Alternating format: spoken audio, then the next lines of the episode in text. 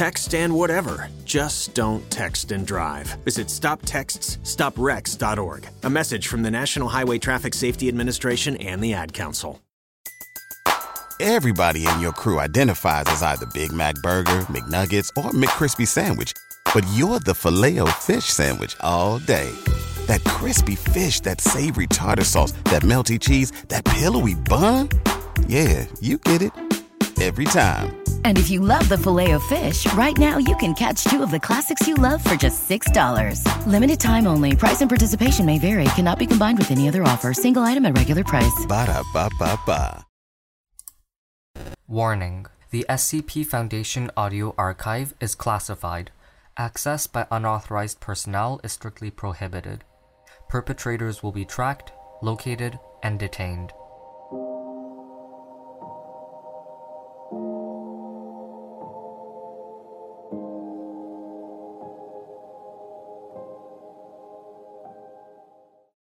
The Bladewell Grove. Item number SCP 143. Object Class Euclid.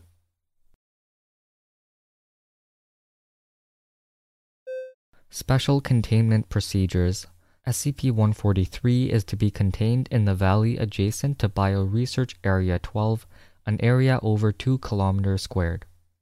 Area surrounding SCP 143 for up to 20 kilometers, and all the lines of sight from the surrounding hilltops are to be denied public access.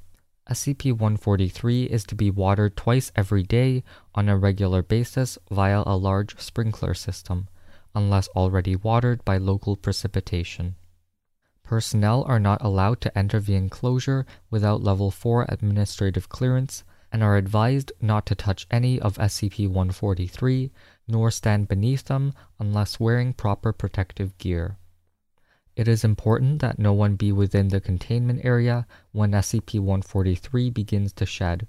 However, after the shedding has concluded, the collection of the fallen petals for testing purposes has been authorized by the project director.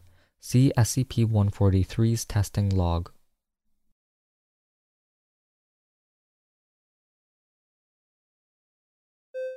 Description SCP 143 is a plantation of 300 specimens of a unique type of tree. The trees are similar in appearance to Prunus exudoensis, Japanese sakura, or cherry blossoms. They bear no fruit, and the only known way of reproduction is by careful own root propagation using cut saplings from an older sample. The petals are a light pinkish color, slightly translucent, and with a texture of smooth glass. Care must be taken when handling the petals, as their edges are razor sharp and can easily slice through flesh if mishandled. The wood and bark are a light grayish color with the texture expected of wood, although the grain is very smooth to the touch. However, the petals and the wood of these trees are much harder than most natural or man made substances, reaching up to 5000 HB on the Brinell scale and withstanding temperatures of up to 1800 degrees Celsius. The weight to strength ratio surpasses even that of titanium, being some 15% lighter than aluminum.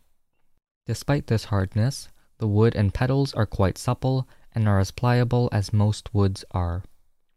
Both are notoriously difficult to work due to their properties, but under high temperatures, upwards of 1500 degrees Celsius, separate pieces are capable of being fused together. They make excellent armor, shielding, and weapons. Due to the slow growth of the plants, the material is slow to harvest, although the petals are shed regularly enough, falling from the trees twice every year. Addendum 143 1 The trees were grown on site from saplings obtained from parent plants located in Nara Prefecture, Japan, in 1905.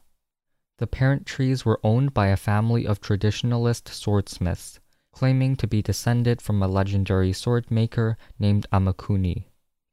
They referred to the original trees as Jinki no Kodachi, or the Bladewell Grove.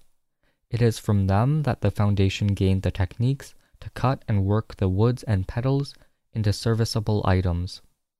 The original trees are still in Japan, owned by the government, and are still tended to by the same family. However, the government has denied all existence of the trees, and any products made from them are kept within the country. Document 143 A. We lost three staff to 143 today. They were collecting petals dropped by the trees the previous day when a sudden gust picked up, shaking a good deal of the petals from the trees and blowing them around. Stayed that windy for the whole day. I would send a cleanup crew, but it's still pretty windy and the odd petal is still falling. We'll have to pick up the remains when the wind dies down in a couple days.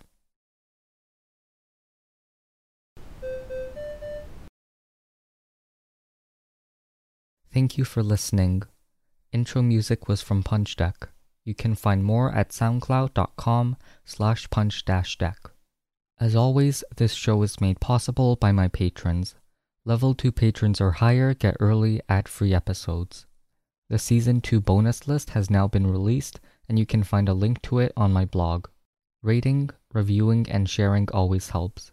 Thanks for listening, and I will see you in the next episode.